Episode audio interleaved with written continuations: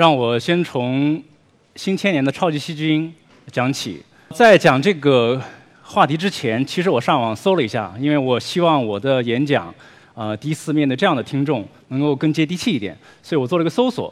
那么结果我搜出了非常多啊具有耸人听闻标题的这样一些新闻，啊，其中包括比如说妈妈的呃便便治好了二岁儿子的顽疾。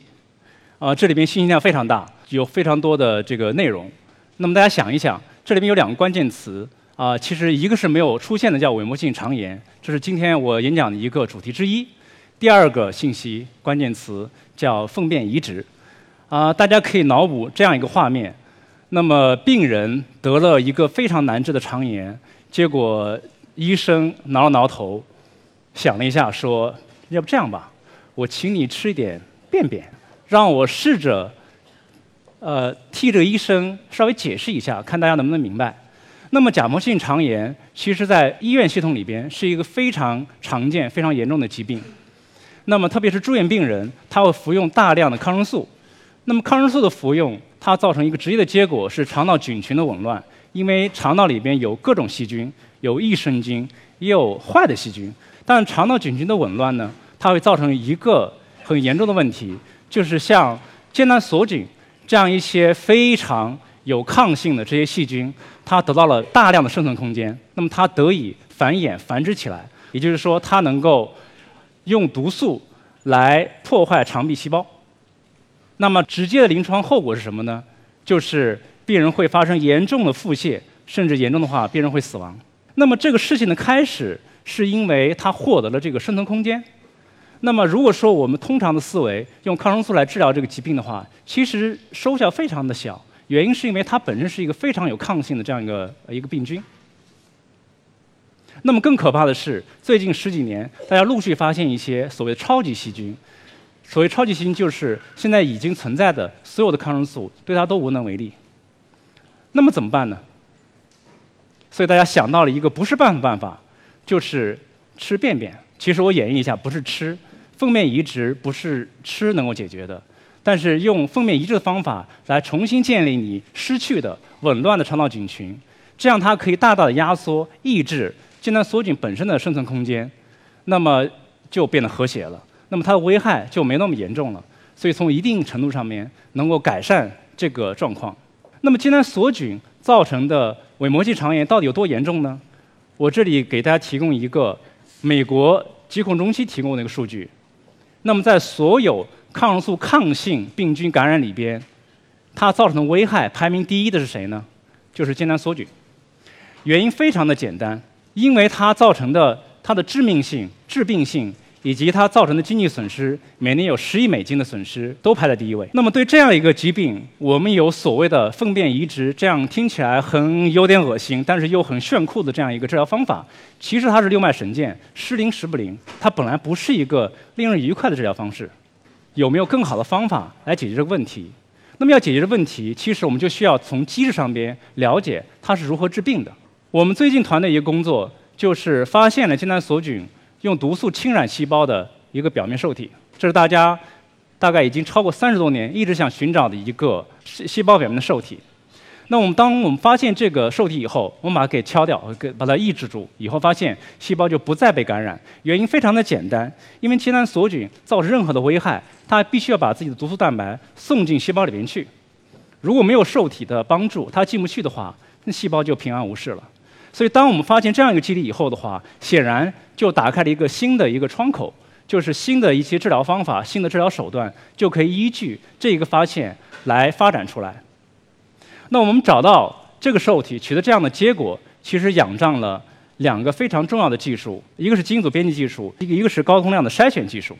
那么，基因组大家都知道是一个人的遗传物质的一个总和、一个集合。简单的回顾一下。我们的遗传物质，我们遗传信息开始，大家知道我们都是被编码的，对吧？我们不是从天上掉下来的，我们是有遗传的传递传承的。那么，决定我们生命整个个体或者现象的一个重要的遗传的单位是什么呢？是 DNA。那我们一个整体一个人体的所有加起来的细胞总量大概是十的十四次方。那么在每一个细胞里边呢，我们有包含我们所有遗传信息的这个载体，叫染色体，也叫基因组，它是在染色体上呈现出来的。那么这里边有大概三十亿个 DNA 的亚单元，或者我们叫密码，来编码我们所有的信息。那么它总共会产生大概三万个不到的基因，编码它相应的蛋白，来执行它的各种功能。所以我们整个的生命现象、整个的功能是由遗传决定的，是由生命信息来决定的。那么它真正来编码整个编码我们整个所有信息的单位是多少个呢？只有四种，就是通常大家认为的、大家知道的 A、T、C、G 这四种，非常少。但这么少的编码，它可以幻化出千姿百态、无穷无尽的生命现象。所以它整个造成的。产生的表现型或者我们功能又特别的复杂。那么生命科学的研究是五花八门、多种多样，它的门类非常非常的多。但是如果我们把很多的种类、很多的研究内容把它简单化一点，很多实验室它其实花大部分时间在干这样一件事情，就是来寻找这个基因它编码什么蛋白，这蛋白到底是干嘛的。或者是干嘛的？是谁干的？他其实一直在找这种因果关系。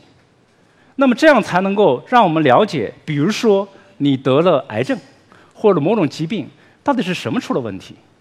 在遗传方面，在分子水平上面，它的原因是什么？这样才能从根本上找到解决问题的方法来办法。那如何做到这件事情事情呢？最简单的方式是什么呢？是我们能够非常轻易的，你能够精确的来调整。改变你的遗传信息，你的遗传密码，然后看是什么信号被改变了，然后这样才能把因果关系给建立起来。那这就是回到我们一直在谈的，我们一直梦寐以求的，需要这样一个技术，就叫做基因组编辑。所谓编辑，就是我能够人为的来调整、改变、插入、去除、修改，所有这些动作都是属于编辑层面的工动作。但是我们需要在基因水平上完成这样一件事情。其实从某种意义上面讲，我们在扮演上帝的角色。那么它的最初开始是从一个叫心脂酶这样一个工程性的蛋白酶开始的。那么这个酶的出现，它一下子让大家知道说，哎，我可以干类似事情。那么这个基因组编辑技术，它真正的蓬勃发展起来，大概在2009年底。这个其实是一个非常奇怪的机制，我们管它叫 TAIL。后来又发展出。一个专有名词叫 talent。那么这个机制我们是如何知道、如何发展起来的呢？它其实是从细菌，一个叫黄单胞菌的这样一个植物病菌里边发现的。其实这样一个蛋白，在八九年，就上个世纪很早以前，我们就已经知道了。所以有一个奇怪的蛋白，它能够被病原菌、病原微生物直接送到跨界送到它的宿主，我们所谓的就是植物的细胞里边去。那么它长得非常奇怪，为什么很奇怪呢？因为它中间有非常多的重复，重复单元，但是不知道是干什么的。一直到零九年的时候，科学家才把它给搞明白。哦，原来自然界存在大概二十五种左右的这种重复单元，不同的重复单元，它居然每一个单元对应一个碱基，所以就是我们所说的密码子，这个 DNA 的密码子 ATCG，它有。特异性的识别这样一个特性，让大家非常的兴奋。大家从里面找了四个非常不错的这个四种单元，迅速把它做成了一个分子剪刀。也就是说，可以用这个单元把我们想要操作的这个可以干活的这个酶，把它特定的、特意的送到我们想让它去的地方，这样就可以完成剪切，能够实现所谓边界的这样一个功能。那么这个系统。有没有缺陷呢？它有很多的缺陷，但是它已经好到大家已经非常雀跃了啊！我们奔走相告，因为它让大家意识到，我们终于可以干我们一直想干的事情，以前完全不可想象的事情，就是我指哪，我有可能打哪，但它不够完美。它利用的是自然界已经存在的二十五种重复单元，其实理论上面呢，它有多少种呢？它有四百种，所以我们实验室一个工作呢，就是把这四百种全部找齐了，以及跟 ATCG 这个四种在核酸水平上的编码一一对应起来，就呈现了这样一个我们叫热图，就是它含有所有的一千六百种情况，就是四百种对应四种不同的密码，它的特异性、它的结合效率，所有这些把它给解码出来，所以这就成为一个非常实用、非常有趣。啊，有巨大应用前景的这样一个技术。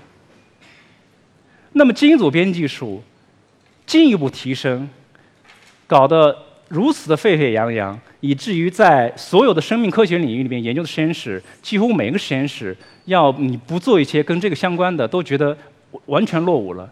是因为另外一个新的技术的出现。这个技术出现呢，它的名字叫 CRISPR。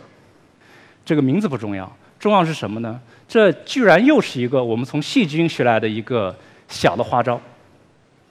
那么是在细菌免疫系统里边，它存在的一个机制。没错，细菌也有免疫，没有谁愿意被侵犯，即使细菌也不例外。所以细菌它会被谁伤害呢？它会被它的病毒，叫噬菌体。所以细菌经过千万年的。这个进化，它居然产生这样一个机制，就是它能够记住谁伤害过我。它怎么记呢？它记的是进来的这个病毒的序列。它记住以后，它就把它放在一个库存的这样一个结构里边去。等到第二次它再来的时候，它就可以迅速做出反应来。当大家最终把这个搞明白以后，迅速的想到，我们居然把它可以用到一个更高级的、更广泛的这个领域。在真核，在更高等的细胞里边做基因组编辑的事情，那我们就形成了所谓的 CRISPR 或者 CRISPR-Cas9 系统。那么这个系统比前面的 ZFN，就是新指酶或者 TALEN，它有更高的普适性，它的门槛更低，它由机制决定的。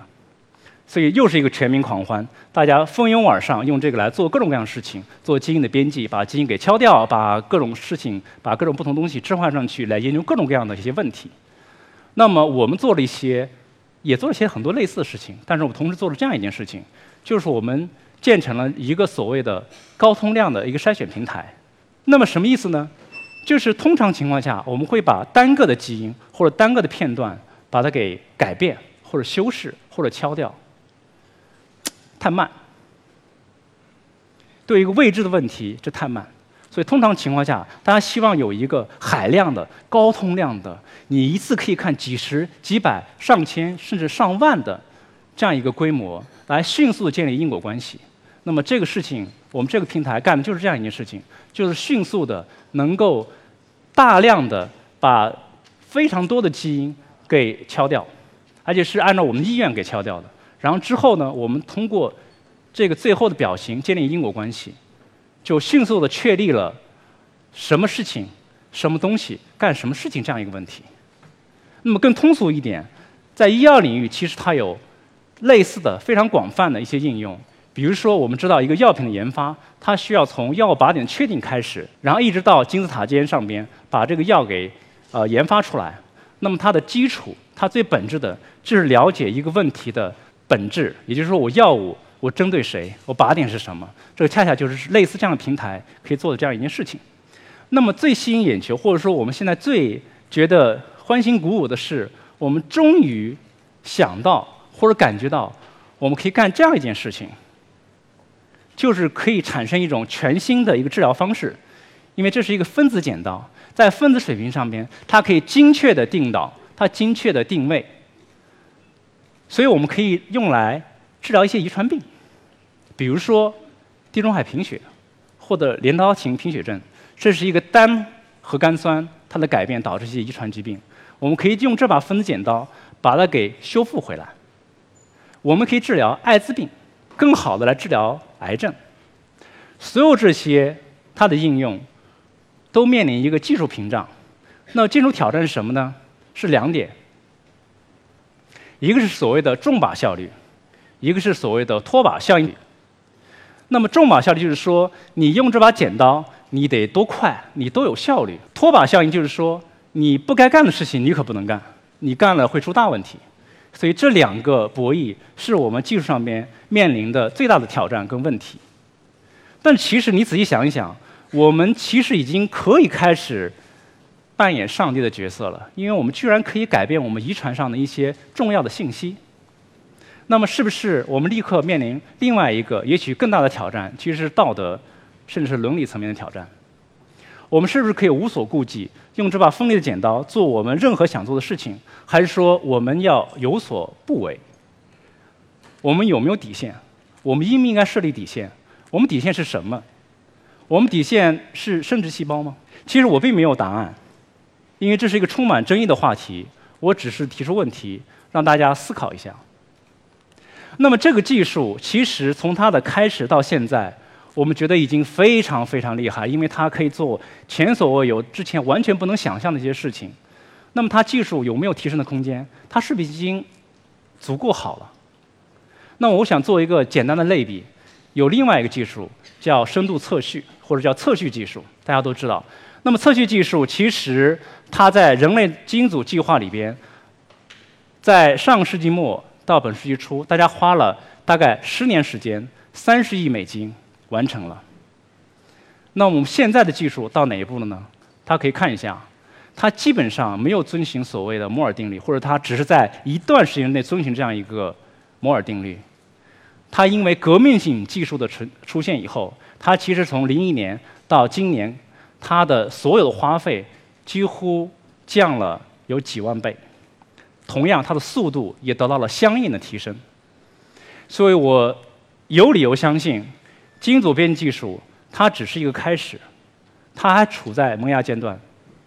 我们的确可以做很多以前不能做的事情，因为我们通常情况下，我们是打哪才能指哪。因为我其实不知道打在什么地方，我不知道该指什么地方，但是我先打，打完以后再去找到这个地方，然后会指给你看，说：“哎，这是我要打的地方。”我碰巧打到这个地方，但是现在我们已经开始过渡到另外一个阶段，叫做指哪打哪，就是我就要打这个地方，我就能够实现。但它存在非常大的技术提升的一些空间，但同时我们面临巨大的挑战。那我们现在大家非常热衷的一个词叫精准医学或者精确医疗，那么大家更多的谈论深度测序或者测序技术。对它的重大的一些影响，其实一体的两面。它另外一个精准的治疗，恰好是基因组编辑技术未来可以有大有用之的地方。谢谢大家。